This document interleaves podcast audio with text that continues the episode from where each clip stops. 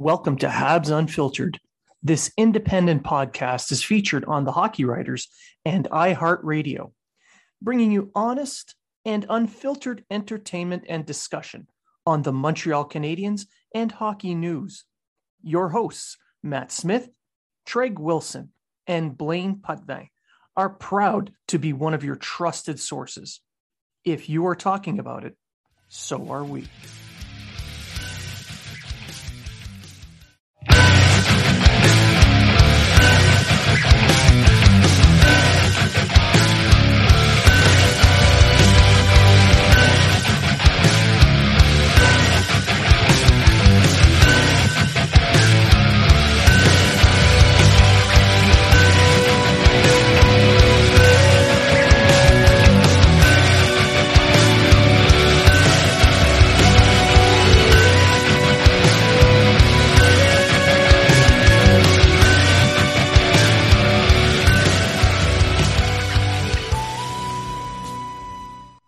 Welcome to Habs Unfiltered. This premier independent fan experience podcast is featured on the Hockey Writers and brings you honest and in depth Montreal Canadiens discussion and entertainment. Your hosts, Matt Smith, Treg Wilson, and Blaine Pudney, are proud to be one of your trusted sources for Habs and hockey news. If you are talking about it, so are we.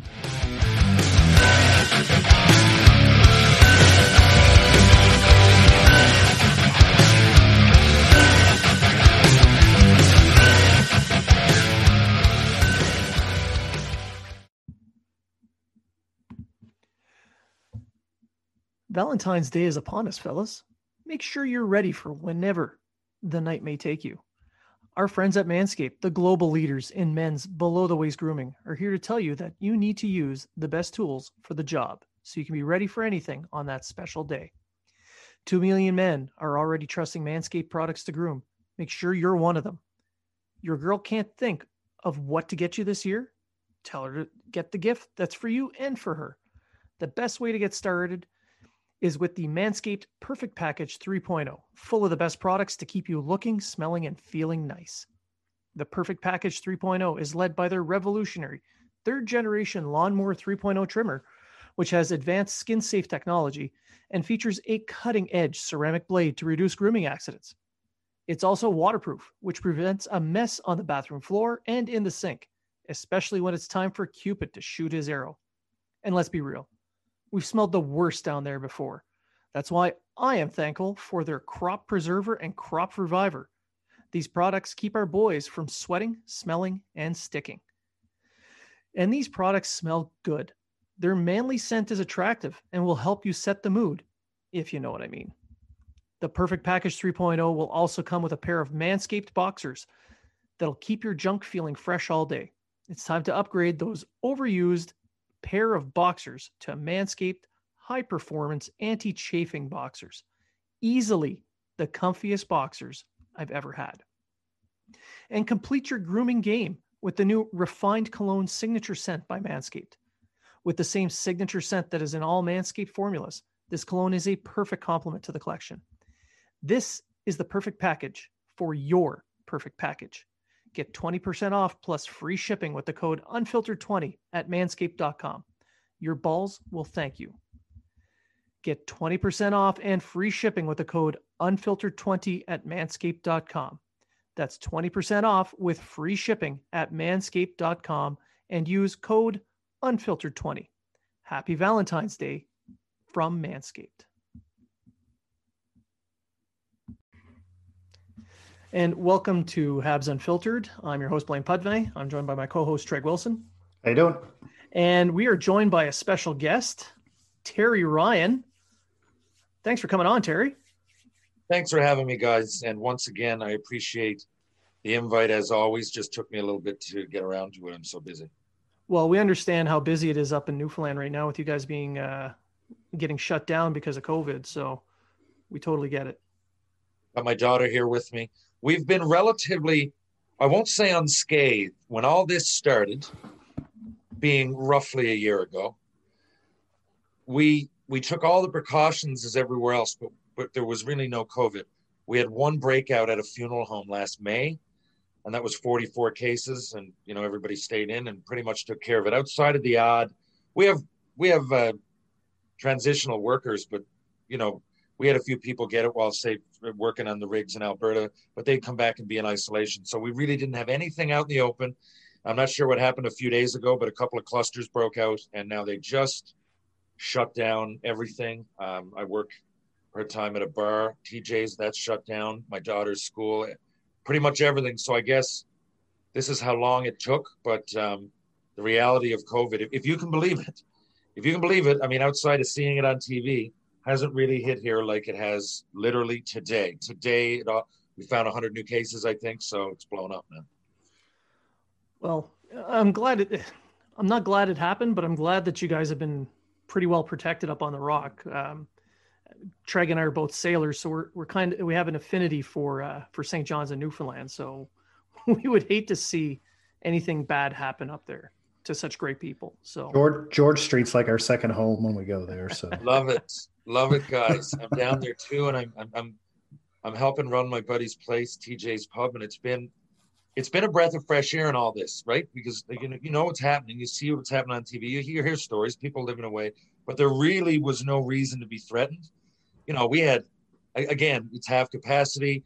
Everybody wears a mask. I'm, I'm certainly not saying we're not taking it, we're taking it lightly, but, but you know, yeah, George Street's a, a laugh. We had we had no George Street Festival this year, and it's not just you know I say that on my podcast sometimes, and I get shit. People are like, you know, incidents of you're being just about a beer. I'm like, no, it's it's the it's the you know like anywhere. I'm not I'm not saying we're unique to it, but George Street and George Street Festival is time that everybody comes together, and you know the fishermen, the hockey players, the musicians, the tourists. It's a laugh, and that's what it's not so much when, when we explain here in Newfoundland what we miss, it all involves drinking. So it sounds like we all miss drinking, but I mean, there's alcohol in houses. we we uh, miss, you know, the the whole. I guess it's the uh, Irish, Scottish, English in us, you know, the, the whole pub atmosphere, being, hanging out, listening to live music, and telling stories for the most part. Yeah, that's the thing. I've been up to uh, George Street for the festival a few times, and I've done the Calgary Stampede. I've done festivals around the world, and George Street blows everything out of the water. You got music in the streets, music in the in the restaurants and the pubs, and everyone's dancing and singing and laughing with each other, and complete strangers. It's yeah, just so much fun. Of, every year that's been a big part of my life that uh, because because of that atmosphere and because i mean in canada but especially in newfoundland you know you want to visit in the summer so since i've been living away i'm, I'm 43 44 now uh, 30 years ago 14 that's when i that's when i moved and since then every single year i have you know people choose that time to come so george street festival for me is also a real reunion with people I haven't seen in a long time. I'm, I'm really fortunate. Growing up, I thought Newfoundland was so far off the beaten path, and no one would ever come. And you know, I went away to Quesnel and then Tri Cities and Montreal. I'm thinking, you know, none of these guys are ever gonna gonna know where I'm from. But it's great because post, you know, pro hockey and all that, and I still travel a lot, but. It, it's somewhere now people like to come and, and that's one of the reasons is george street festival so you know i miss it Segueing into that, I have a question. How does a, a, a, a small town Newfoundland boy end up playing West Coast hockey for his uh, junior career? Like, how did I, that uh, end up? Well, there wasn't much scouting here at the time, and I was doing really well though. John Slaney's four, four or five years older than me. He scored the big goal for Canada there in the junior in Saskatoon, the World Juniors, arguably the biggest goal at the World Juniors ever. It's certainly in the top ten. Um, but I mean, he he he won this. I remember John was big in bantam here. We all knew it, and I remember like who he was. But they won to get to go to Toronto, I think, to play the Esso Cup. It was at the time, maybe the Air Canada Cup, something like that. And that's where he got scouted. Point is, no one was coming here, so I came a few years after him, and you know, I, I ripped it up. We we won the provincials sixteen to nothing. I think I had eight. It was comical. It was laughable and we went to the Quebec Pee Wee tournament. And that's a huge, one of the biggest minor hockey tournaments in the world, if not the biggest. At the time, it was definitely the biggest. Um, and we did all right, but we, we I, I, was scoring a lot. All of a sudden, I was on a national, international stage. I never really expect. I, I, I was here doing that. Was, I, we had a bit of an inferiority inferiority complex here in Newfoundland at the time that I was coming of age. No one, we just, you know, we, right now, even like things like Republic of Doyle blew the roof off, you know, the film industry. And then Great Big Sea came along with music and the St. John's Maple Leafs and, and John Slaney and all that. But none of that had happened like when I was 10, 11, 12, 13. It was until, yeah, I was 14. So like all that was just starting. I never thought I could get 100 goals here. Actually, I did. I think I had like 400 goals, but I never thought I'd, there was ever a chance. Everybody in the mainland is going to crush Newfoundland. You know, like I've often said, I played soccer, ball hockey, baseball, hockey in a national level before I was 14 years old. We would win here, we would go, and we always played the host first game. So the host would beat us seven to one. Everybody got a free hot dog, and everybody's happy. And the Newfoundlanders gave it a good effort, you know. And it's just that's that's the way I thought of it. So in my mind, every single player on like a Toronto team would be better than me. So we went there, and that started. Then I realized, okay, like I'm scoring against the Toronto Red Wings, and Mount Pearl is tying them five to five. Terry had five. So there was that. Now there was a guy there with the Vancouver Super Series, and he wanted me to play on this team, in Vancouver, and that was for Bantams at the time. I was Pee Wee. He wanted me to go out. Um, at least this particular player wanted. It was a, actually a tournament for Pee Wee through midget, but these, this guy wanted me to go play with the Bantam team in Vancouver. So I came home and told my father that, and my dad knowing you know my dad played pro hockey too so he he was no slouch he knew about that world and he knew that i had to go soon i didn't really take him seriously when he used to say that but um so what my dad said he said rather than you go play with them we'll make a team newfoundland uh, and because you know all these guys need to be scouted there was no aaa system here then a really weak one went to like two tournaments a year it was only in midget so um that was it. So we got a team together. And, you know, a long, long, long story short, we opened up against Vancouver like you would, right? Play the host, mm-hmm. Sun God Arena, first game, 6 6. And they had like some real good players. And then with the team BC, we played, we lost 6 5. And then we lost 6 5 Northern Alberta, Southern Alberta, same score. Ryan Smyth, we're talking Chris Dingman, Brad Lukowich, Daymond Langkow, Ray Schultz, like I can Jason Podollan, Michael Clark. I can go down. Like all these guys were at the tournament. So we're doing all right. I don't, and I'm I'm playing a year above me. I'm I'm a 77. I'm playing with the 76s, so I get prom, most promising player of the tournament. We never won a game, but we lost three by a goal, and we tied two. The last game we lost 10 to one to Manitoba, and we put it up first game. I swear to you, different era, but we we said the scouts are here, and you know, they loved it then. It was Western League in the 90s, and we we only went out there with 12 players, and we had a line brawl first shift. They kicked our ass, but we figured we figured we did our job, which we did. Now, Dad was right.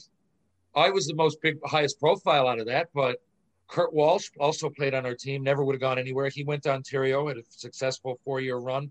I believe won a CIS championship, and, and he was also drafted third round to Buffalo. We had Dave Penny played junior A from that. Oh God, we had Mike Pittman played on Jeff O'Neill's line in junior Guelph. Uh, works still works in Guelph. Married a girl there.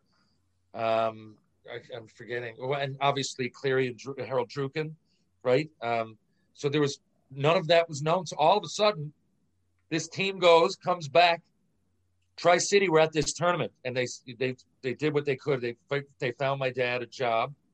He was a, a teacher. They found him a job subbing for the year, and they helped to coach like minor hockey and stuff. And uh, they had a place to go, Quesnel, and they said if I went out there, they'd draft me. I got it in writing, but whatever legalities like that, you couldn't get all of it in writing. There, you know, that they were going to draft me, but they said they would, and they gave Dad the job, and they picked me third overall in the Western League draft.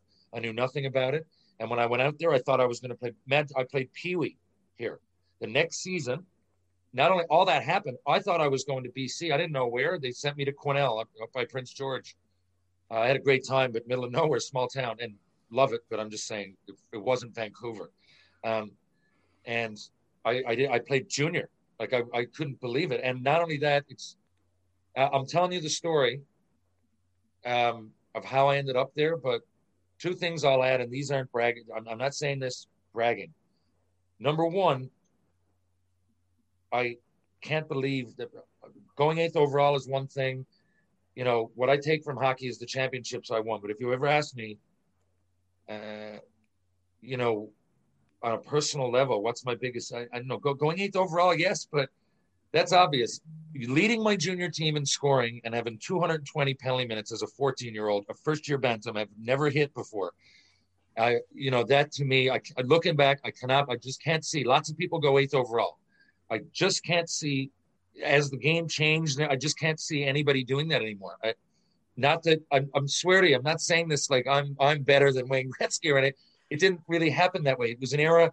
It was going into this crazy tough era. I was a 14 year old allowed to wear no visor, uh, or sorry, no cage. I had a visor, and I was allowed to drop my gloves and fight like 15 times, and you know, it went right into the Western League, and it was a crazy era. I could ride that wave, and I did, um, and I'm glad I did. But I, I just can't see, you know, 14 14 got younger after that, right? Like a 14 year old now, I wouldn't even think of it. If, if I, I don't know, I, my daughter's there, bad comparison because there's hitting at the time. And, um, but you know, I, I had a stepson. I raised my buddy BJ Young's son, Tyson.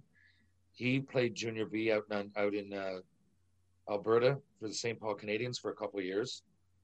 I would never have thought about you know him it wouldn't even be possible but for anybody his age to go out there and start fighting and playing and, and you know it was one thing to go high and but to lead my team not saying but by the way that Tyson isn't a great hockey player in his own right. I just mean his age group of all of them. He played AAA here. I watched all of them coming up.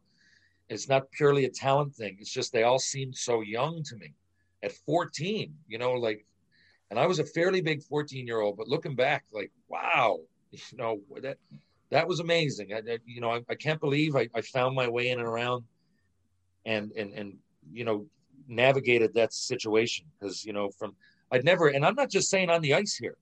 I'd never really drank. I mean, you know, I remember having a couple of beers in my buddy's parents' basement, thinking we were badass. But you know, I never went to a party like this and with women there. I'd never been laid before. First game, the first game, actually, I got shit kicked in a fight. The second game, and I, there is a level of loony to me. I gotta say, like I, I, I went right at their bench. I fought their toughest player. I put hot sauce on my hands and chipped up my helmet, so he would hurt his hands when he came at me. And I went on, and I, I just in my mind, I was gonna, I was gonna do it. It, it would take a lot. I would have break, broken the law, which technically I guess I did. I mean, I rubbed hot sauce all over his hands, kicked the shit out of them, out of him, and after the game, lost my virginity. Everything was coming a mile a minute. I was like, I want to do this now. I want to be accepted. I want to play. I want to score. I think in the end, that's why that helped me as a player. That that no nonsense, give it to me. I want it now attitude. It hurt me with the Montreal Canadiens because I just didn't give it time. I do think you give a, a first rounder 100 games to fail. I've always said it, and I don't understand how there was times that I didn't get called up and play more. But it wasn't the end of the world. I do think that if I'd stuck around, I'm a good enough player that I could at least you know, show them that I could have played some more games. But I, I, I have a, well, I'm a catch 22. What got me there when it came to that, you know, I should have gone back to Montreal camp and I absolutely love my time there. And I know that question's probably coming, but I, I loved Montreal and everything. I had a little problem Therrien.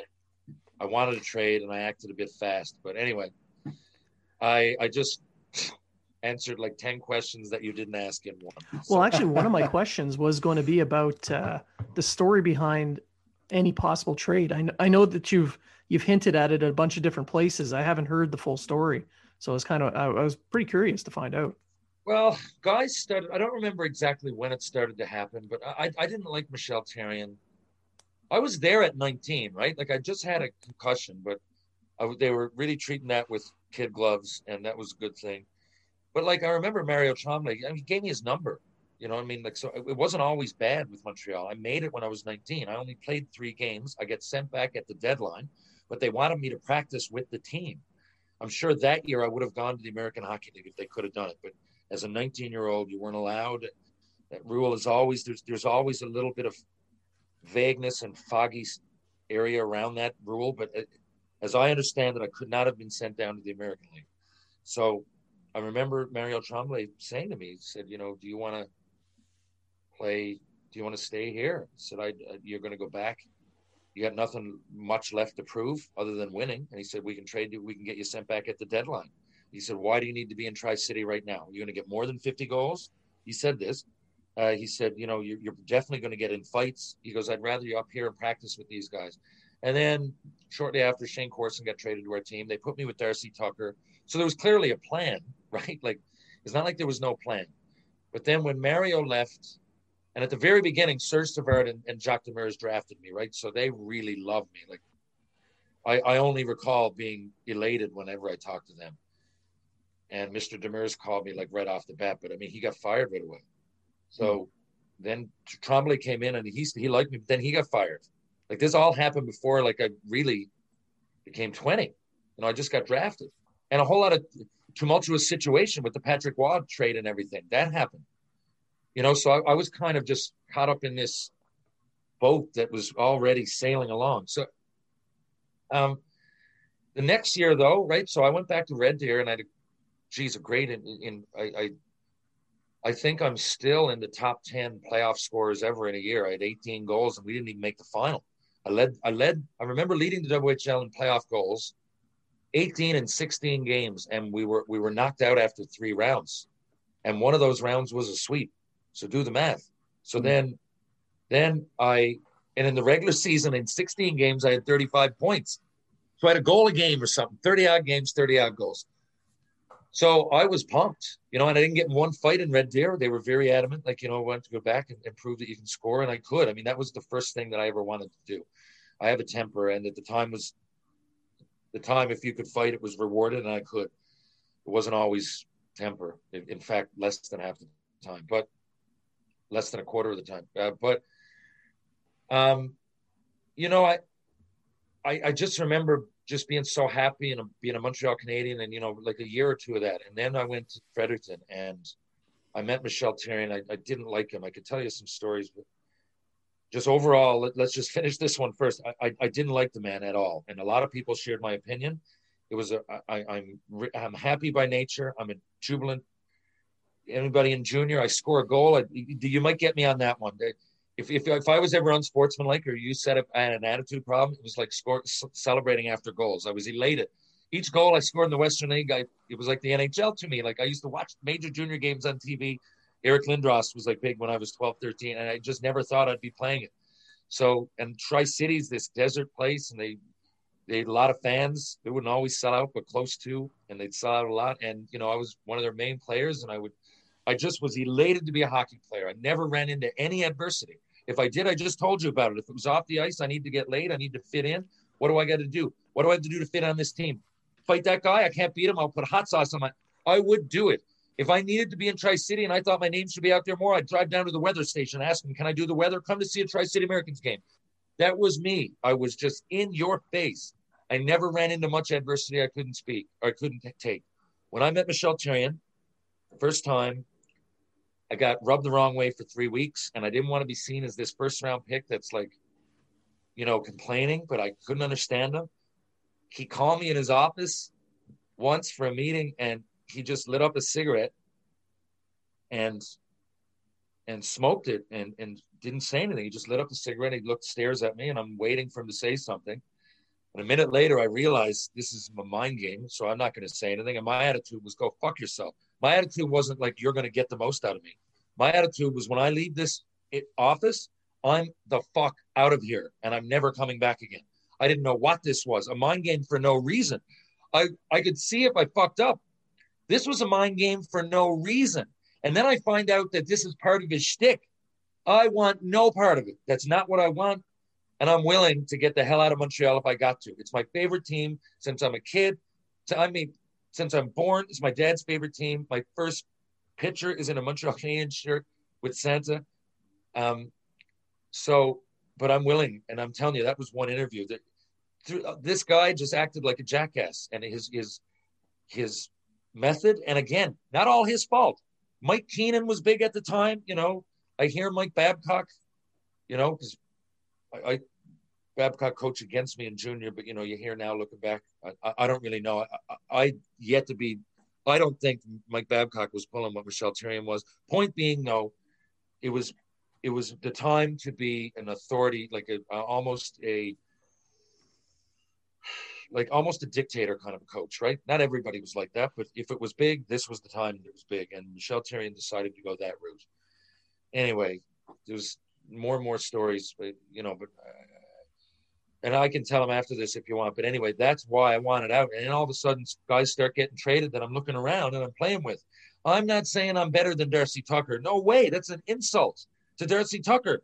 But I know I played junior against him, and if he can be a star once he gets traded to Tampa, I think I can play on the fourth line somewhere for a chance for 30 games. You know, like, and um, you know, uh, oh, oh, God, not that I'm as good as these players, but all these players, while I'm there, started to get a chance when they got traded. Craig Conroy, Valeri Bure, Jim Campbell, who no one expected anything from. He goes to St. Louis and was like up for rookie of the year or something.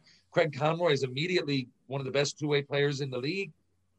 Um, Brad Brown, eventually, who I'm coming on my podcast tomorrow. He's one of my best buddies. He was down there the whole time with me in Fredericton, the whole time couldn't get games. He got called up. The last game he played, he got a ship with one second left to fight Rob Ray. We were we were both in the same situation. Brownie gets traded, 390 games straight in the NHL till he retires. I, I was down there going, what the hell? Matt Higgins, Aaron Asham, everybody got traded. Actually, those two came right after me, but still, it was part of, you know, and I'm going, what is this? I'm down here. I put in my time and I went to Mr. Houle. I said, you know, I did everything you wanted me to do. I thought going into my 20 year, seeing that I was here when I was 19, I would be up. I think they either didn't make one of those years, they didn't make the playoffs. I don't know which one it was. And, and, they weren't, it's not like they made the Stanley Cup final the year before. The years I was, was there were these anomaly years. The year before I got there, I think they won the cup and then they didn't make the playoffs or something. It was the middle of all that too. And like, I'm like, you know, there's a whole, it seemed like within the organization, they didn't know what they were doing. So I, I just, I, I just wanted out. And and and Mr. Houle, I, I said to him, I'm like, you know, I went down. I was rookie of the year, my first year in Fredericton.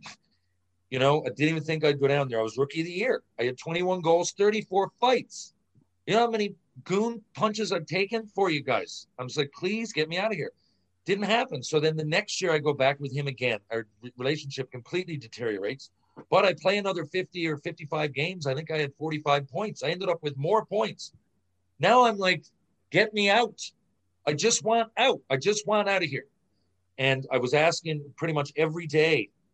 And I, I, I you know, or the worst is that at the time my relationship with, and you know, I'd get called up in Alain Vigneault. I don't know what he thought of me, but I mean, I, I, I'd go out and get in for the most part one shift and I'd fight. But I mean, I don't, he's looking at this guy in the minors that's got 34 fights, I guess, in one year. And I was doing okay. A lot of it was, you know, junior guys, I dropped my gloves, but I was a middleweight. You know, I was a tough middleweight that, that could surprise, just like I was in pro. I just wasn't doing it that much, and I wasn't fighting all the goons. Yes, there's stories about me. I fought Wade Belak because I don't give a shit. But, but like, he wasn't on the menu every night in junior. But when I got into pro, that that line was foggy in some games. I remember getting called up one of my last games, going to the rink, in the paper, open it up, kid, right, first round pick, excited to be playing, and it said in the news and news and notes part of the Gazette, it said um, Terry Ryan's being called up today from Fredericton, and it only mentioned my penalty minutes, and it said a possible opponent for Krzysztof Oliwa tonight, and I'm like, because he's back from injury or whatever, I'm like, oh Jesus, like this is it, this is it, this is what I'm here for. And then Oliwa got scratched, so so did I. And I was going, wow. So it's a tough, weird position to be in because I was obviously being rewarded for my fighting. Now, I don't mind doing it, but now I'm thinking to myself, on top of am I going to make a career out of being an NHL heavyweight? When I'm looking around going, I'm lucky that Tie Domi, these are funny stories, but I'm lucky that him or Bob Probert hasn't knocked me silly so far, right? So um, I'm always willing to do it, but I wanted to play. And again, it's not like my stats were terrible. It's not like I went down there and all of a sudden I couldn't score. A lot of people say first round bust or whatever, or you know about certain players, but I just it used to burn me because I'm like I don't know. Just put me on the ice somewhere else. I know I'm not a great skater, but everybody said that everywhere I went, and I keep surprising them. You guys pick me. Anyway, I said that to Mr. Houle once, and he said, "No, I didn't pick you. I wouldn't have picked you." He didn't say in a malicious way either. He just I was asking, you know, please get me out of here again. And he was just like, I, I wouldn't have picked you. I don't think you're a good enough skater. And he said, you know, you're here, you're an asset. Yeah, he, he offered me the the you know the 10% raise whatever it was but he told me i would be Like he offered me the qualifying deal. He just told me that I would be in Quebec and I would be one of their call ups and I'd be captain in Quebec City. That was their farm team for one or two years, the Citadels. So I, I just, I, I said no. This was before camp started. So I said, no, I don't want that. Can you please trade me like you traded everybody else? And he didn't. I didn't know in November. I didn't know what to do. I started calling teams. So I went to Long Beach. I played one game. They traded me to Utah, this is in the IHL. And then eight games into my stint in Utah, which I was being used as a tough guy, uh, St. John's Maple Leafs phone. It's my hometown. They signed me as a free agent on loan from Montreal. I thought I was getting traded. I know that there was a deal on the table. Bill Watters told me that. He's got no reason to lie. Montreal didn't take it. We both were stubborn. In the end, I should have gone back to camp, uh, like Aaron Asham and those guys, and you know, eventually I would have just been a, you know, the team probably would have tried to trade for me. It wouldn't have all been on Montreal's shoulders. And in the end, I think they were stubborn. They didn't get anything out of a first round pick. I, I don't know how good I would have been, but you know, I at the very least would have I would have given it my all, put it that way. Like I said, I, I think you give a, a first rounder 100 games to fail. I could be wrong. Uh, but that being said, guys, that's a story. There's absolutely no hard feelings because everything that just happened, I know that it's part of hockey. And I know in the end, I, it's, it's, it lies on me. I, I didn't get a lot, but if there's one person in Montreal that I look at negatively from that time that I totally forgive now because we were both young is Michel Therrien. He was a rookie coach as well, but the whole reason I just didn't want to be around him. You know, I, I had no problem. I don't. I think Reggie could have used me more, Reggie Houle, but Had nothing against him. He's right. He didn't draft me. You know, he was there. There's other teams that would have been interested. I don't hold it against him. Um, and Alain Vigneault was just a really professional guy, seemed really nice, but I didn't really know him that well. You know, I'd get called up and he had a he had a, a system and players to put soldiers, to, you know, to carry out that system for him, and I was one of them. I listened to him. Seemed like a really smart guy. I had nothing against him. You know, it was Michel, Michel Therrien that I didn't like. Now, uh, Treg, you had a question. Yeah, I was going to say, do you think if you did less fighting that you would have more of a chance with your scoring? Because, like you said, you kind of did anything you yeah. were asked. Do you think if maybe you toned down the fighting that you would have been a different path, maybe? Ironically, yes, for a couple of reasons. Um, and I say ironically because it definitely added to my package. I went eighth yeah. overall because that was part of the deal. Mm-hmm. I don't know if it was ever leaned towards the fighting, but it certainly helped in the era of the power forward, in the era of mm-hmm. we have Vincent Damphousse and Saku Koivu. And, you know, no offense against guys like Mick Vukota, who were there that were there for a little bit, that were probably tougher, let's be honest. Like Mick Vukota is a killer in the NHL. Mm-hmm. But I thought what I brought to the table is that I got as much spunk. I can fight. I don't think quite as good as that, but nothing against Mick. He's an NHLer, and I got no reason to say this. At the time, though, I thought, you know, you can throw me in on the power play. And that, when I played exhibition, I scored a couple goals in that. I, I wasn't like, I know it's exhibition, but I know in my head what I played. I know what I saw. I practiced out there. It was an extension of junior. It was all guys that I was. It was my peers. I never felt that I couldn't play. But a fighting was a big part of the game. Uh, here's another story point I was going to get to. If ever it came down to it, and I remember it happening. So if we went to play, say, an exhibition game somewhere, or even in the regular season, if if it was going to be me or Matt Higgins, say, who's a buddy, or me or Eric Houde, great underrated player that I think they should have used more back then. There, there's an example. Eric Houde. I didn't think I was any better than him. He came out of nowhere. He went like the sixth or seventh round. But trade me because you got him. You know, you want your French guy. You want your wheels. You, he's just like I am, except he's, you know, doesn't fight. But anyway, we would get into these situations. I think it was easy to put those guys on the power play, and me say on the penalty kill, and me on the third line. If there, if you're going to put one of those guys on the first line, well, you know, Terry can grind it out, right? Now, I had 50 goals in my draft year which I, I, I don't need to name everybody in the organization that was Dangler, but I'm thinking, though I do those things, and though I might not look like a speedster, I definitely didn't look like Jonathan Drouin out there when I was skating, right? Like you, you look at games, he, he looks like he's flying sometimes. It certainly wasn't like that. But wherever I went, I was getting the stats. if you put me on the power play, I know I'm a good passer. I always got put with the best player on the team or the number one center, which was Langkow. You know, as my career went on, you know, PJ Young, Mark Wolf, whatever it might be.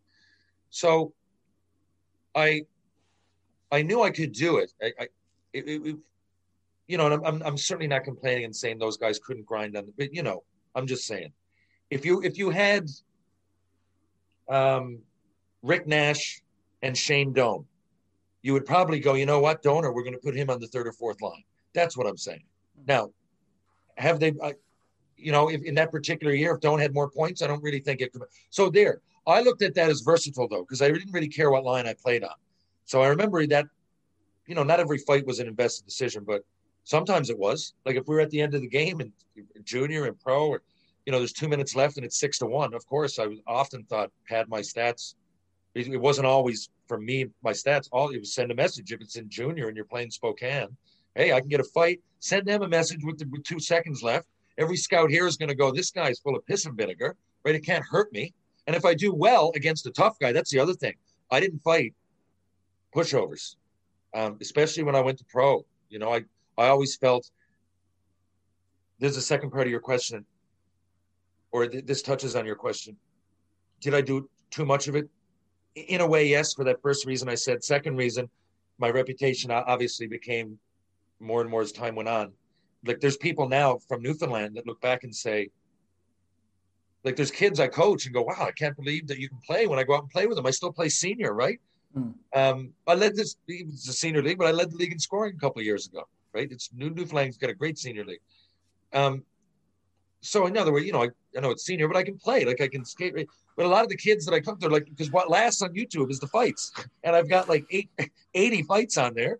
But I'm like, no, I always had stats, and I can see how that. I mean, you, you know, there wouldn't be a whole lot of goals just the way it works. But well, from the NHL, there would be none. But so, any anyway, there's that. But fighting, I was there's a fine line because guys, if you really want to know, and I've never really until you just said that, as I digress, I was not only pretty good at it, I was a good fighter to have because I'm a middleweight, like I hmm. said. So when I fought Tie Domi, right now it looks back, I did it to impress my high school buddies and everything. No one in the Montreal dressing room, I did it three times, but the first time I'm 18 years old. No one in Montreal dressing room thought I was going to do it. Now, when I did it, it was different than say a Mick Vukota doing it. Again, nothing against this guy. I love Mick. He ended up playing me in the minors. I use him as an example because he was a meat and potatoes guy. Now he scored a bit in junior too. That's it. but I'm, I'm saying that Mick was like a real killer. Like for him to fight Tie would have made sense, right? But an 18 year old coming in that just got drafted in the first round like two months ago, right after Domi does the belt and stuff, like with Probert, like it was look back at that situation, just like the 14 year old I told you earlier. That's another thing. I went in as a first round pick. It would be like now fighting Ryan Reaves, you know, like just some it, like young kid that just again not not a, not a young guy that's 20 or 21, an 18 year old that just got drafted. Like it was bizarre. So, but when I did it, we got so much of a boost that so after I fought, a lot of it was a microcosm of that situation. Like we go into Philadelphia, if, if Terry's going to fight Frank Bialowas, and I'd do all right and give it to him, and I was all right. I was learning how to do it. So I knew that because I have now, if, if I went to fight Martin St. Louis and slipped or something, that would that would do the the adverse effect, the, the, the exact opposite yeah. for the team. But I tended to fight Belak and these guys, and I was all right at it, and I was getting respect from them, and I started to be like accepted in that community, like in the tough guy community. But that's that's here nor there. But like, so I knew, and I knew when to do it. I got to be honest. I knew when to do it. I just wasn't out there doing it. I wouldn't just accept, you know, if, if Mark Major or Ryan VandenBussche just asked me to fight, I'm not going to fight. We're winning four to 2 mm-hmm. right? But I knew when to do it. I knew if they hit the goalie, and I, I was an expert at it, right? I came out of the Western League in the '90s, like, yeah. so there was an appeal because, and it's like Aaron Asham when he made it. Like, this is all in relative terms, right? So Aaron, when he made it, look look at every year. Did Aaron? I'm not sure. I remember. Good story. Aaron's one of my best friends in the game. Wrote the forward to my first book. when they played Montreal when he was with Philly and they played him in 2009 or 10 around there in the playoffs. Aaron flew me up, gave me tickets to the game, and uh, I remember I think Simon Gagne got injured. So Aaron was a fourth liner in the NHL, um, could fight and often did, but if someone got hurt on the first line, Aaron wasn't going to embarrass him. You know, he'd go in there and be able to play. So that was the other thing. Like I just figured I'm going to make it. I'm going to make it. Like they know how good I am, and if it ends up swaying in the side of that, I fight a little bit more, like Chris Neil, but I get a regular shift. I, ne- I never thought of myself that I was going to be. Um, I never thought that I was going to end up getting one shift a game to fight. That that was the end of. I, I did not think that was going to happen, but I, Chris Neil for sure. I could see that start, and that was starting to happen. Did I fight too much? Maybe like 34 in one year as a rookie is a little much, especially when underlying all this, you're right, is a 50 goal scorer in his draft year. And it's not like that was a one off. I went to Red Deer, like I said, 33 and 30 out gate. Like, so, you know, lead my team, there was enough evidence that I could score. But as time went on, and I did see, guys, it's the NHL. So I'm not saying I was going to be the next Cam Neely either. I don't really know. I just mean I felt comfortable out there. I definitely think I could have played on the fourth line, but if it came to it, if I was a little more Chris Neil than Rick Nash, wouldn't bother me. And I could see that happening. My goal was to, you know, never have to drop my gloves unless I was pissed off. You know, when I left, it was because I was a scorer. Right. If, if if I could be Auston Matthews, then I wanted to be Auston Matthews. But if I had to be Wayne Simmonds, no problemo. Bring it on. Just put me on an NHL team, please. now, uh, I got a question that a couple of the guys uh, that played senior with and against you mentioned to me in passing this week when I told them you were coming. Um, they mentioned something about you being a stand-up comic. They said you got a couple stories on that one. I'm not really, although I've done it. Um, my my first book came out, Tales of a First Round Nothing. I, I should mention because I know I'm afraid I get my new book, by the way, that a lot of this fighting stuff is actually explained in. Is called Fights, Film, and Folklore. Tales with TR, Fights, Film, and Folklore. Uh, look me up on Instagram, Terry Ryan 2020.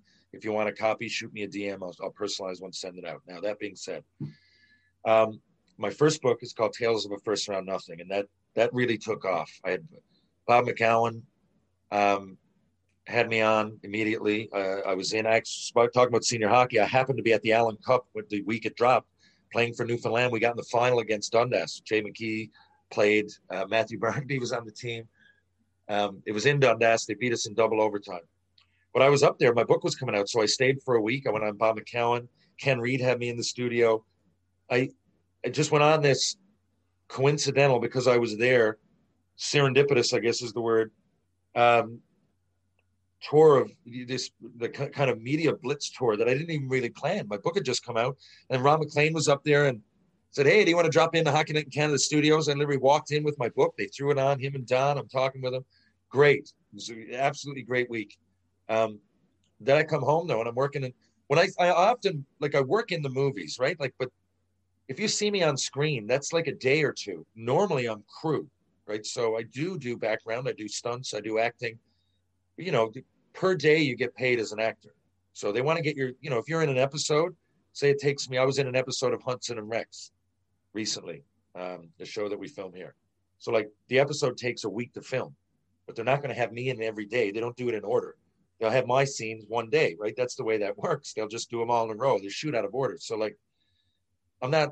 When I say that all the time, people think like I'm I'm out there like as this actor that's like freelancing all over the world. No, we had a couple of studios here. I go to Toronto here and there. But you know, if I'm in five things in a year and it looks like I'm busy, that could be five days. I'm normally working on the crew. I'm a set dresser. I'm a production assistant. Any number of things. So uh, that particular day, I was Jason Momoa. I was working with him. We were doing Frontier, and I was a set dresser. So we had to move all these trees.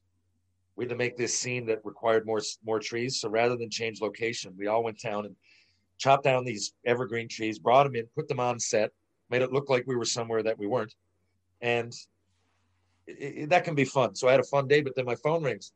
I got tree sap all over me. I'm dirty, and all these um, actual actors are, are around, including Momoa. and it's Gerry Dee. And Gerry Dee. And those who don't know I'm talking about, just look it up. Um, yep. Maybe he's he's a comedian in Canada, pretty big one. He's got the show Mr. D. He's a host of Family Feud. Um.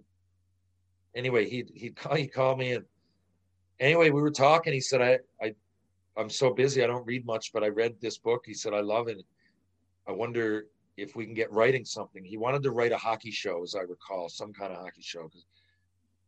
And, and we started to do it. So anyway, I said, you know, I'm, I, I'll come up to Toronto if you want to meet or whatever. So anyway, the long and short of it is that he convinced me to do stand up. But at first, when I was talking to him, I didn't realize that that was going to be the deal. I went up there thinking that we were going to write something, and I might try stand up comedy. So I was in Toronto maybe three days, and he said, "Well, down at Yuk Yuk's on Richmond, I made a call, and I got in there tonight. It was open mic night, but you got to, you know, you, it's just not anybody can get there. You got to be on some sort of list, or like have done something, and I'd never did anything. I, I I'd never done anything I did have some friends driving through. Zach O'Brien is my buddy from Newfoundland. He plays pro over in Europe now. He was playing for the Chicago Wolves that year, and they they just won it, or maybe Manchester, whatever it was. They just won it, the uh, American League Championship, and they were driving back. Teddy Purcell got wind of all this. My buddy, uh, eight or nine year NHL vet, he was out in California, but he had some buddies within Tampa in the area, and they came to the show. Some friends I was with, Taran Sam with, and I just put a tweet out there. I might do this so that um, Yuk Yuk's ended up being packed, and I didn't really know what to do. I had no idea. And Gerry just said, in other words, I advertised it before I had an act, and I didn't have an act. And I sat at home thinking, like, you know, what's the deal with referees? And I, I was going nowhere with it. And I, I just phoned Gerry. I said, I don't know what you want me to do. He said, You're going to try to write an act for tomorrow. He said, Jesus, man. Said, You're not going to do that. Trust me um, a little bit presumptuous of me to do that. Uh, so I just, he said, just tell one of the stories out of the book. So to be honest, I got up there on stage and I said, I opened with, I, I didn't know what to say to people. I just said, look, I'm, I, uh, I never thought I'd ever be in this position. But I said, I'm the biggest sports disappointment in the history of Newfoundland and Labrador. I just going through a divorce and I'm not really a stand-up comedian. So please bear with me. And everybody kind of threw me a bone. And then I told a couple of stories and I had the crowd with me and I couldn't believe it happened. But the thing is, I after that I never thought I'd do it again. I thought he was just kind of it was a bucket list thing, and I thought he was helping me out. So the next day I phoned I said, if you want to get writing something, Gerry, you know, where are we going to meet? And, you know, you got to find me a job. And he says, well, you know, why don't you open for me tonight? He actually told me to meet him in Oshawa. I didn't really know why, although I could sniff something was up. He was playing the biggest venue he'd ever played. He was going on a Canadian tour. He'd never done it of stadiums. So he was like big, you know, kind of major junior type places. So he was starting in Oshawa. I forget what's called the GM Center, maybe. And uh, yeah. I just that was he said, meet me out here. This was the next morning while I'm having breakfast. I got on the GO train, went out.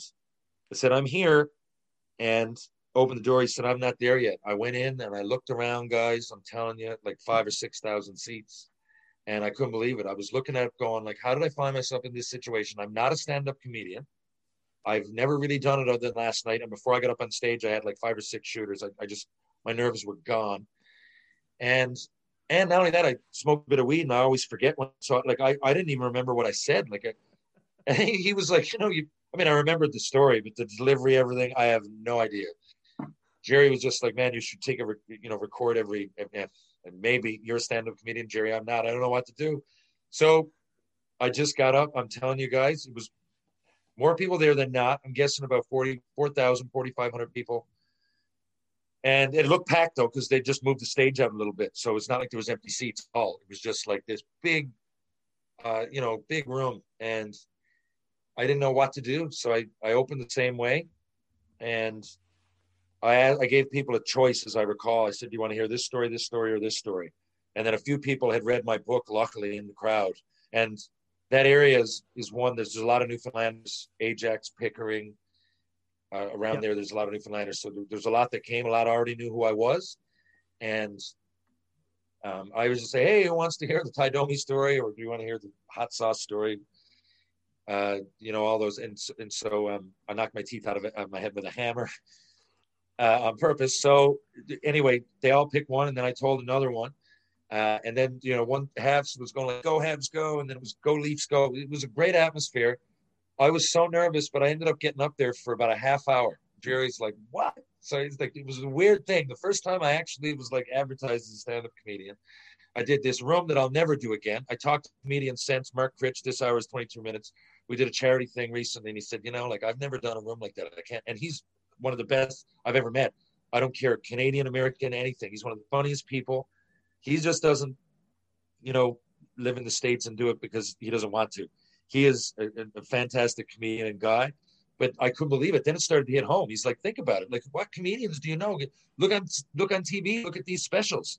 Louis C.K. was big at the time. A few more. He's like, you know, they're playing in auditoriums or arts and culture center type things. I'm like, yeah. He's like, you know, not a lot of comedians get to play that kind of a room. So it's a weird, weird situation because it makes me real nervous. That summer, Gerry's like he's he's like he wanted me to practice. So he's like, you know, you got to get out and do the comedy bar and stuff. And you know, I did it. It was like fifty bucks, if that, per time. It wasn't worth my for all the anxiety, and a lot is expected. And and you know, in these little rooms, I found the big rooms easier because if one person laughs, it's like contagious. So at least you hear something. Like that night, if a joke didn't work and only a thousand people of the 4,500 people laughed, I would still hear a murmur. If there's 11 people at Yuk Yuk's because there's a storm out, which happened, right? And is anybody into hockey, crickets? Then I'm a one trick pony. It's going nowhere. What are you going to care about how scary it was to fight Tie Domi? You know, you never heard of him before, right? So that, and, and, and there were nights like that. So what ended up happening, guys, is that Dale Hawerchuk, rest in peace, what a great guy, passed away last August. Dale and I had done like alumni events together and stuff, and he knew a lot of people that I knew. I didn't play a long time, but I made some great connections. Al Iafrate, Shayne Corson, people like that are really close to me, and um, Darcy Tucker, you know, and they were friends of his. So he said, you know, we don't have a whole lot of people that that were one of us that played. I remember saying, I was never ever one of you. He'd have these golf tournaments in Muskoka for these Hall of Fame guys. I was like, I was never one of you but all good. But he'd have like guys like Ken Reid's a good friend. So like he, he just said, I'll pay you decent money, which he did, uh, to come out here and and to do do that act at, at you know at, at, my golf tournament. So it was great. He paid for everything. I went out there. I was treated like royalty for three days. I stayed with PJ who's a friend of mine from pro hockey, um, and uh, I got to get up and speak to like Grant Fuhr and like Peter Mahovlich, and it, it was. It, it was crazy. It was just nuts. It, we were Muskoka, and Ken Reid wrote the forward to my second book. Um, you know, Sportsnet Ken. We, we went up there together. I remember we got a cat or a, car together up, and I went on first. He went on second, and then he uh, did the auction. And I had a few beers with Brian Skrudland, and who I'd never met that I really looked up to, and uh, it just was was a perfect night. So from there, Dale set me up with a few more gigs of uh, like public speaking events, and the NHL alumni stepped in and helped me out here and there, and that became a thing. So I did again this summer, saying PEI. You can't really travel much, obviously. So this was a bad year for that to start that ball to start rolling because it really started rolling like last year. But, but yeah. So I do do stand up. To answer your original question three hours ago, um, but it's more I'm, I'm doing the same act when I public speak. I'm only telling a story, right? So I'm, I'm giving the same performance in the back of a bus on the way to a senior hockey game um, as I am on stage at Yuk Yuk's, as I am at Dale's event. So I guess word got out there. Uh, so I do like a lot of golf tournaments, uh, like kids, and I can talk about a lot of things. There's a lot of stories in there. Not all of them are have punchlines like you know a transvestite uh, or or knocking my teeth out of my head with a hammer or hot sauce. Those are you know those are stories that happen to a guy uh, along the way. Some are funny, some aren't, some are sad. But I'd like to think that you know if there's one message that comes through in both books is that you know the the dressing room is a microcosm for real life the, the attributes that it takes to be successful inside that dressing room are the attributes that makes it to be it's no you know makes helps you be successful in real life i don't know where vincent damphousse is right now i assume he's a professional guy treated as a professional with a lot of respect because that's the way he was in the dressing room. I could name people that I assume that isn't the case. Most of them don't make it to the NHL though, because the NHL talking about Habs unfiltered. There, how about that unfiltered? Yeah, you're usually, you know, juniors where you find a lot of the unfiltered. By the time you get to the NHL, let alone the Montreal Canadiens, if they got wind that you're, that's why I couldn't believe Michel Therrien was there so long, to be honest. But outside of that, I, you know, you get up there and even the guys you don't hear from much, there's a reason they're there. They're gone if they're not. It's it's it's it's a you know I don't want to comment on the politics of it, but that kid on New York Rangers right now, Tony is it DeAngelo? Uh, yeah. He, you know, clearly a good hockey player, but something, you know, he, he's not good with teammates, and it's it's not just the politics of it. This guy can't be in a room with other people. It seems. So although I bet you he played all his games in junior or college or wherever he played, right? Because it's a filtered thing. So I just, you know, and I was lucky enough to get up to the top. If, if I didn't get there for any amount of time, again, it's the eight games, but I was there in the summers and, you know, I was called up a lot and I didn't play. You know, that year I was there just practicing. You know, I have a real, real good idea what goes on. And, you know, I was part of that process for three or four years. So I'm glad I got to see it because even guys like Turner Stevenson that you don't really, oh yeah, he won a Stanley Cup. Of course he did. I'm not putting Turner Stevenson down when I say that he he was wasn't much above average. It's not like he was going to break scoring records, but he was real good, reliable player. Um, who ended up with a Stanley Cup. He's a real good, reliable player on the best team in the league, whose teammates liked him and who listened to the coach. And if you listen to the coach, that's why that's another reason I it kills me because I was always a coach's player. I just didn't like Michel Therrien, but I, I was so excited to learn from NHL coaches. I did for a bit, but you know, that that professionalism and, and, and you know that whole um, part of what makes makes you be successful as a hockey player and a professional and off the ice. And you know, you you know, you're, you're always working with charities. And the Habs, we had to pick a charity, but you know, again, you're a professional by then, but you know, we all they taught you to work with people that were less fortunate, that were disadvantaged. I carry that here. I do it all the time. You know, it's junior. It just seemed like lip service, but I got to be honest. When I got to the NHL, and I even saw the Montreal Canadiens were doing that. I mean, look at PK Subban. Look, rubbed off on him clearly. Like you know, being in that dressing room. So anyway, I know I'm rambling on, but it, you know, that that would be the main thing I want people to take out of the book. There's funny stories along the way. The Canadiens had, you know, it's all it's all a metaphor. The Canadiens had, remember that pregame brawl they had in warm up. The refs weren't yeah. even on the. There's always hiccups, right? But they're the most successful team ever. You know, the point of my book along the way getting there. If I, if I didn't tell all the downs and ups and everything that goes goes on in the game, I don't think I'd be being true to myself or the people that wanted to read the book. Not every single account of my lives, it, it, of my life, is in these books. Okay, but I wanted to highlight the important things that I thought maybe a hockey fan and just someone that I wanted to balance. The hockey's one thing, but in, in, Montreal, especially, there's so many things that are important off the ice, and the journey that you take is only partially on the ice. That's just what everybody sees. The other stuff isn't. What got you there is something differently. All these players that are these great stars that got there, they got there somehow, and they all have backstories, right? For every um, Pierre Turgeon I played with, there was a Jonas Höglund from Västerås, Sweden, that never thought he would make it, that drove an hour and a half to the rink every day. And it's all so interesting. And, you know, along that way, there's just so many people you meet and so many stories to be told that I feel extremely fortunate for that. And that, not that you asked, but that has been the theme of my books and my post Canadiens life.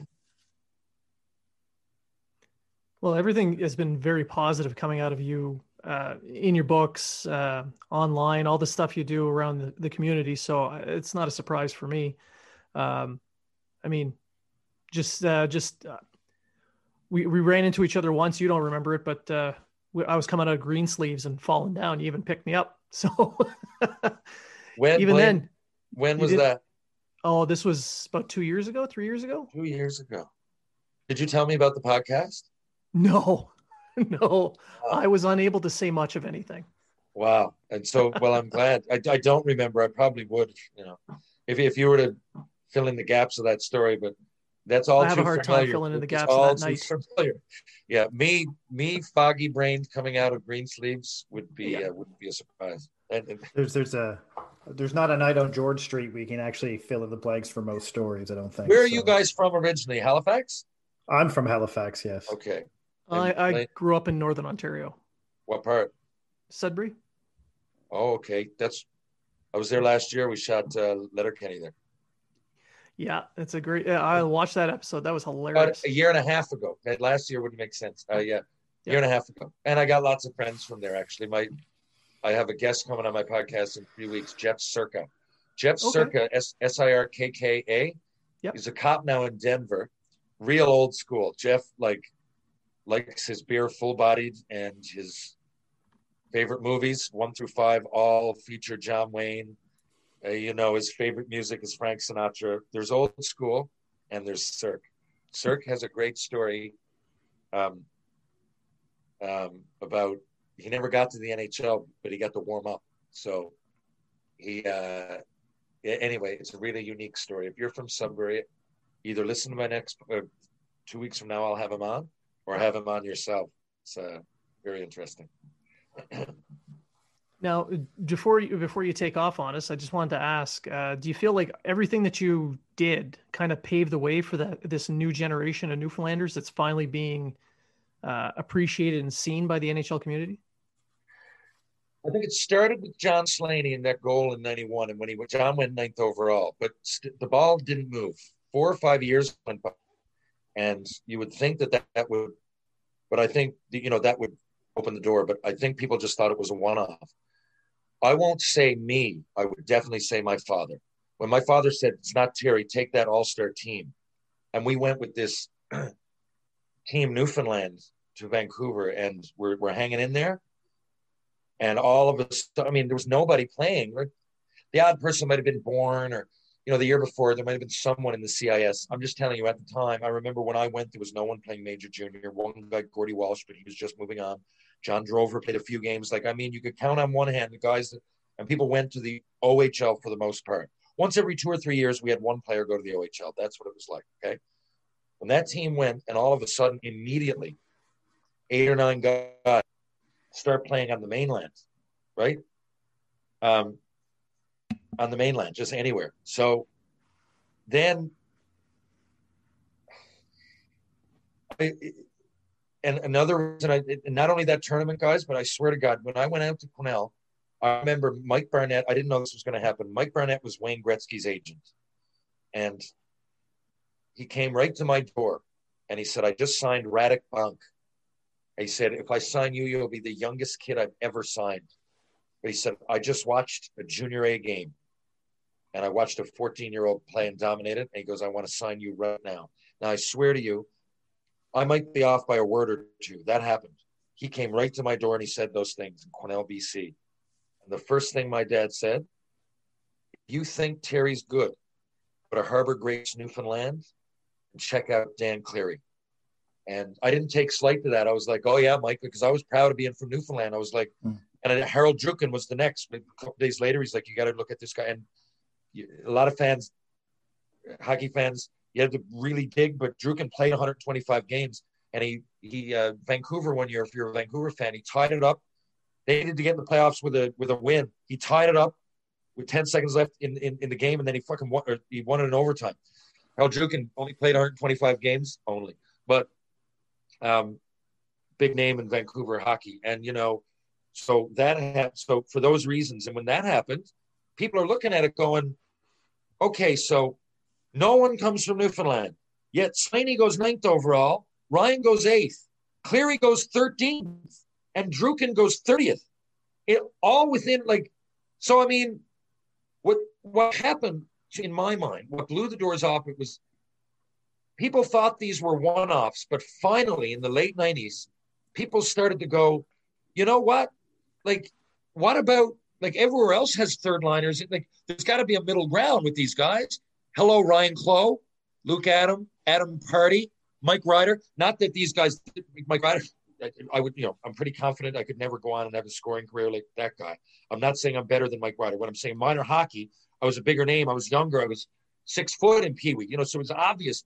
The players I mentioned with Druke and all you know, it was impossible to miss them. But who else is skating around? Like these these guys are coming from somewhere. You know, it was only like you get a Newfoundlander and he would be like your captain of the first line. But it was like, you know, there must be players there that can fill in other roles. And there were. And now, every year, you know, we in the Quebec League draft alone, we have multiple players per year, often 10, 12 of them. You know, and then there's guys, Alex Newhook chose to go junior A, the Boston College, ends up on the World Junior team. This year we had two players on the World Junior team, Dawson Mercer and Alex Newhook. Like and whereas the difference would be back then, it would be those only two of those players getting a sniff. Well, you know, there was other players from here that had a chance. There's probably 30 playing major junior. There's all kinds in CIS. There's multiple players overseas. So hockey, you know, and we have a, you know, there's 500,000 people in Newfoundland. I don't know what the hockey registration is, but per capita, you know, that that's part of a borough in Toronto, right?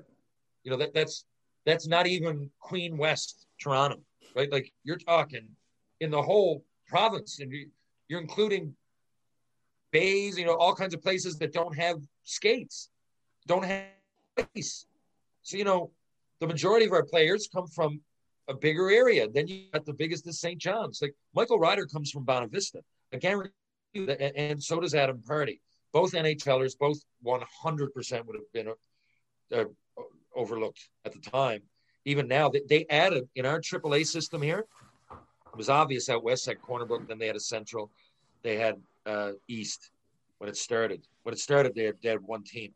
Then that happened. Well, then they added, uh, I think it's called Tripen, the Trinity Placentia area, and that's Michael Ryder. If that didn't happen, I'm telling you, he wouldn't have gone anywhere. It was, it, it's an evolution, and we're those guys now, obviously, I'm giving more credit to my dad here. You asked me a question, right? I'm, no, no. I mean, your dad yeah. did do a lot of work, and as I, as I as I explained, it sounds cocky, but you know, for a little for my dad played pro in, in the 70s. There was five Newfoundlanders. In the 80s, I don't think there was one that played in the NHL. So it's just that the the, the, the river was dry for a little bit, but now because of those players, I mean, Michael Ryder and Stanley Cleary won a Stanley Cup what my dad did, I think, was get people noticed who are already playing. The extension of that is that I think with Cleary and Ryder in particular, and with Ryan Clowe having a 600 game career and so on, and Luke Adam and Adam Pardy and, and, and so on and so on. I think what those guys did is get people actually involved in playing that weren't going to play. It's like Carl English came here, came here. He's one of the best basketball players that we didn't have basketball. Then they have this uh, National Basketball League here you know, it's the minors. It's the minors of the minors. But we sell out in mile one because Carl one Carl English is playing. My daughter didn't pick up a basketball in her life so she saw uh, St. John's Edge game and Carl English is what? He's from Newfoundland. That's what I think Ryder and Cleary did. I think you know there were players, there was people that just weren't playing hockey that said, "What? You can you can win a Stanley Cup?" You know, the parade here was massive. Was, yeah. I, I swear half the province was out. So I think they inspired people to play. I merely helped steer the boat in the right direction. Treg, did you have anything else? Well, no, my computer crapped out on me, so I missed a lot. But uh... I got to take off too. But I will, boys. If you want to do this again anytime, you know, I, I really will. I, I seem hard to track down. It's more the timing since my book came out a few months ago. That's been chaos. Oh, understandable. Plus, you got uh, you're you're involved a lot with the uh, TV shows and doing. Uh... My daughter now. I got uh, books. I got, uh, um, you know, I do some charity work here. I do manage a bar, um, TJ's Pub. Uh, and then you know little things online with the books. My books are in stores, right? But it, it's when I say this, it's no slight against the book company. They treat me great, but it's standard book deal deal that most people have. You know, if the book sells at chapters or somewhere like, well, in a bookstore, doesn't have to be chapters. Why am I giving them free advertising? Um, my book sells in a bookstore, I tend to it's twenty bucks, right? I get fifty cents. I wrote it all myself. I provided the pictures. It's just the cost of it. That's the way. So the way to make money at it, I literally buy it at Costco, buy my book at Costco, like fifty at a time. Then I come back here, and if people want um, on the mainland, whatever if they want it, I'll just charge uh, ten extra bucks. Uh, so I buy. I think it comes out to like fifteen bucks, and then I sell it for twenty five. So I make close to ten bucks a book, and people get you know a sign. And I got pictures made and everything. So I put in a picture, a hockey card, and the book. I figured twenty five dollars is a good value nowadays, and that way I at least make ten dollars a book. So that's why I'm, I'm often I'm busy because I got to get these out on time, and people order them. I've never really been in that position, um, and you know, I want to get it out to them. They're nice enough to buy it off me when they could just walk down to the store and buy it for cheaper. Then I'd like to get it out immediately, but you know that's a process because you get, you know, you, you, you take their info and all that, and, and, you know they have the trust that I'm going to get it out there to them, and you know, there's almost a relationship with every book. So, you know, I've sold, you know, when I don't want to say how many, but the, it, the sales have been going well. Not not in the least uh, due to great shows that like yourselves that you know it's one thing to speak to a crowd it's another thing to speak to a montreal canadiens crowd right i've noticed habs fans all over the world just awesome like a lot of them i for years guys i felt like you know like unworthy as a canadian almost you know, I, you know as you get older that's silly but you know when i was younger you kind of see where i was coming from but the habs are such a juggernaut in the sporting world that I could be like, and I have, I've, I've either had my book or, you know, walking through an airport in Prague, or, or you know, I'm often for ball hockey over in Europe. Um, and, you know, people just so welcoming. It's one thing, A, they think you're Canadian, which is much better than American. And B, uh, you know, places like that, they're really big into hockey. So like they might love Jaromir Jagr personally, but like they love the Montreal Canadiens and they know about Guy Lafleur and Jean Beliveau and so on and so on. And it's wild. Like, they're all over the world. Where I don't know that I'd quite be able to say that yet about like a Columbus Blue Jackets fan. No slight to them, but or Nashville Predators. They're just too. Like there's people that their great grandfathers were into the Habs and they live in Germany. Like you know, it's it's nuts how far back and how much, many political spectrums the Montreal Canadiens, um, the the umbrella, you know, how far they overlap. It's, it transcends hockey.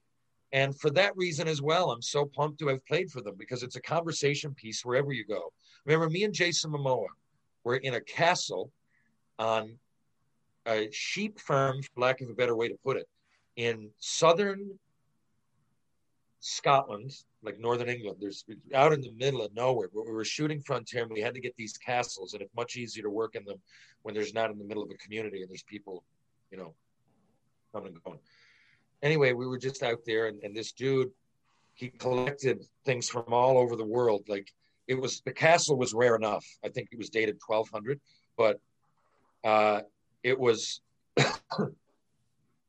um, he had say the bed in there was a bed that uh, Mick Jagger owned with Marianne Faithfull, and then he had a Rolling Stones. He had all original like albums. He had uh, Keith Richards guitar, and then it, it, there was a woolly mammoth uh, husks, like really weird stuff all over the place, all like extravagant and in your face, but just any you know the castle was awesome to shoot in. But anyway, we go down and he's, I mean, at this point, I'm also playing background on the show, so I got a my beard is like months old. Um, I'm wearing a British red coat because Momoa's at any point it's stormy and, we, and we're waiting for the snow. So I'm also his personal assistant. So like he's, we're waiting for the snow to come for this scene, and he's like, I'm assistant, but I got my stuff on just in case I got to do a scene. It's this weird place that I've never really been in the film world. I'm only there.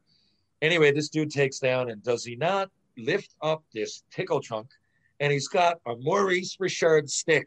And he said, I don't know if you guys are American. I don't know if you've ever heard of hockey. I'm like, oh, whoa. So then I'm like, are you kidding me? We bring him on the phone. I showed him. He nearly, the guy nearly fell down. He, I, he couldn't believe it. This was an old timer, a sheep farmer kind of guy. He had all kinds of money, but it was all in this castle. He, when I said extravagant, it was his assets. The guy was just a down to earth, everyday dude. Outside was sheep and just farmland for miles, right? Little cottages.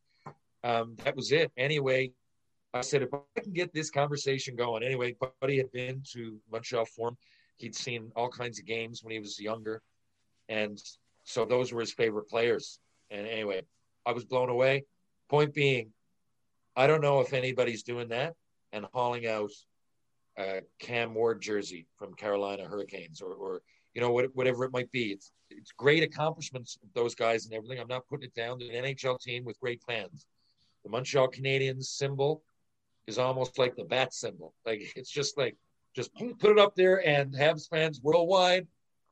That guy didn't give a shit that I only played eight games. He couldn't believe I played a minute. Like it was just great. So we had we had an awesome time, and that pretty much is just an example of how many that's happened to me thousands of times in my life. It'll it'll happen this week. That's amazing. We uh, I want to thank you for coming on, and we definitely want to have you back. And uh, I'll text you. Uh, I'll text you a little bit later. I got some ideas that we could get some of these books out to some of our listeners as well. So sure. I'd love to. I'd love to text back and forth on that and get that set up. Okay, thanks, guys. That's um, I really appreciate it. I got to take off now too. Um, I can't believe over an hour has gone by. Okay, I appreciate that. My, on, I guess I should mention on Twitter, I'm Terry Ryan twenty, and on uh, Instagram, yeah, Terry Ryan twenty twenty. It's Tales with TR, fights, film, and folklore. Just shoot me a message if you want a personalized copy. Right on. Thank you very much for coming on the show, Terry. We we really do appreciate it. Thanks, Terry.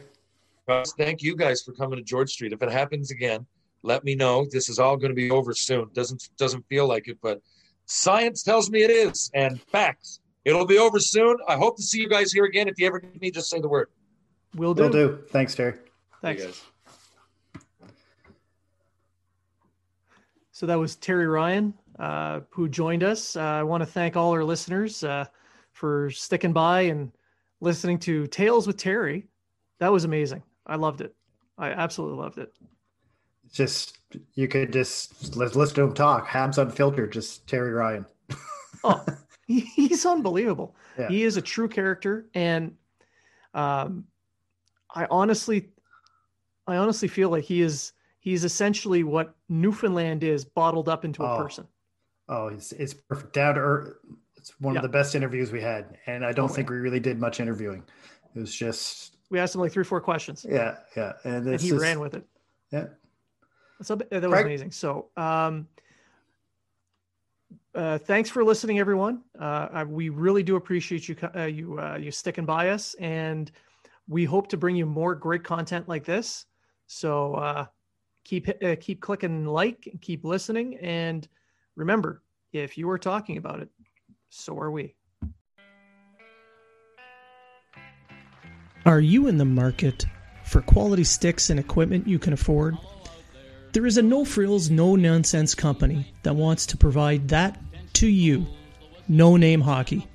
No Name Hockey is a small Canadian company started by former pro player Jason Goulet. When he retired, he searched for sticks that felt like when he was a pro, but could never find the right one or one that was reasonably priced. So he decided to start No Name Hockey. Now, No Name offers high quality, customized sticks at a fair price. They won't try to wow you with a fancy name. They will focus on providing you a pro stock quality stick that you can afford. The cost of sticks has gone through the roof due to sponsorships and licensing fees. No Name Hockey makes sticks for the no names and players currently making a name.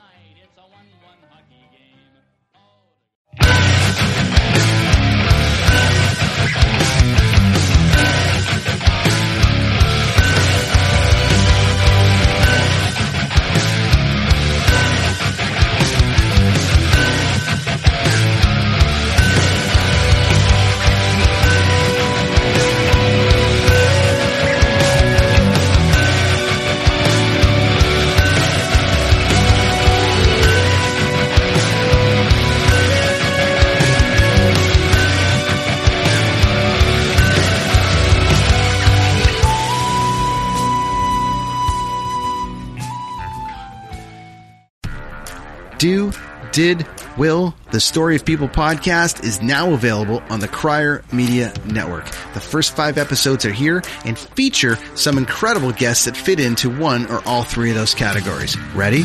Tara Sloan from the San Jose Sharks Undercurrent podcast at NBC Sports. Marianne Iverson from Iverson Voice and the Let's Take This Outside podcast to talk about the world of outdoors as well as voiceover land. Ariana Hunsicker, future Canadian Paralympic swimmer, already winning tons of awards for this country. Scott McGregor from the Hot Wallet podcast to dumb down the world of crypto, Bitcoin, and NFTs so you don't have to.